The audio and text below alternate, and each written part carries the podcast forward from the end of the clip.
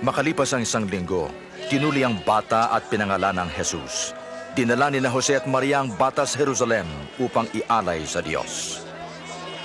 Sa templo, may isang mabuti at matapat na tao na pinangakuan ng Espiritu Santo na hindi mamamatay hanggat hindi niya nakikita ang Kristo. Siya'y si Simeon. O Panginoon ko, kunin mo na ang iyong lingkod ayon sa iyong mga salita.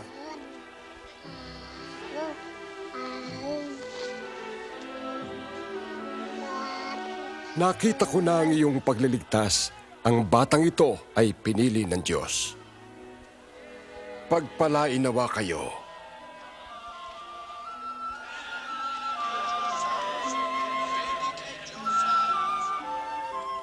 Nang matapos nila ang lahat ng bagay ayon sa kautusan, sila'y bumalik sa Nazaret.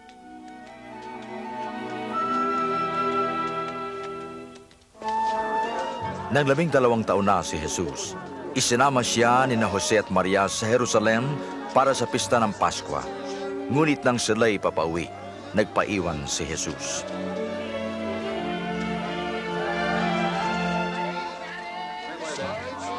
Bumalik sila sa lungsod at na ikatlong araw siya natagpuan nila sa templo nakaupong kasama ng mga guro. Kahanga-hanga siyang mag-usap. Kanino anak ang batang ito? Siya'y taga Nazaret. Kasama po namin siya. Ipagpaumanhin po ninyo. Ang lahat na nakarinig ay namangha sa kanya.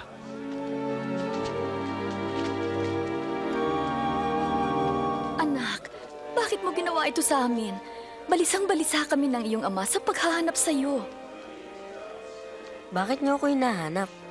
Di niyo ba alam na dapat kong gawin ang gawain ng aking ama?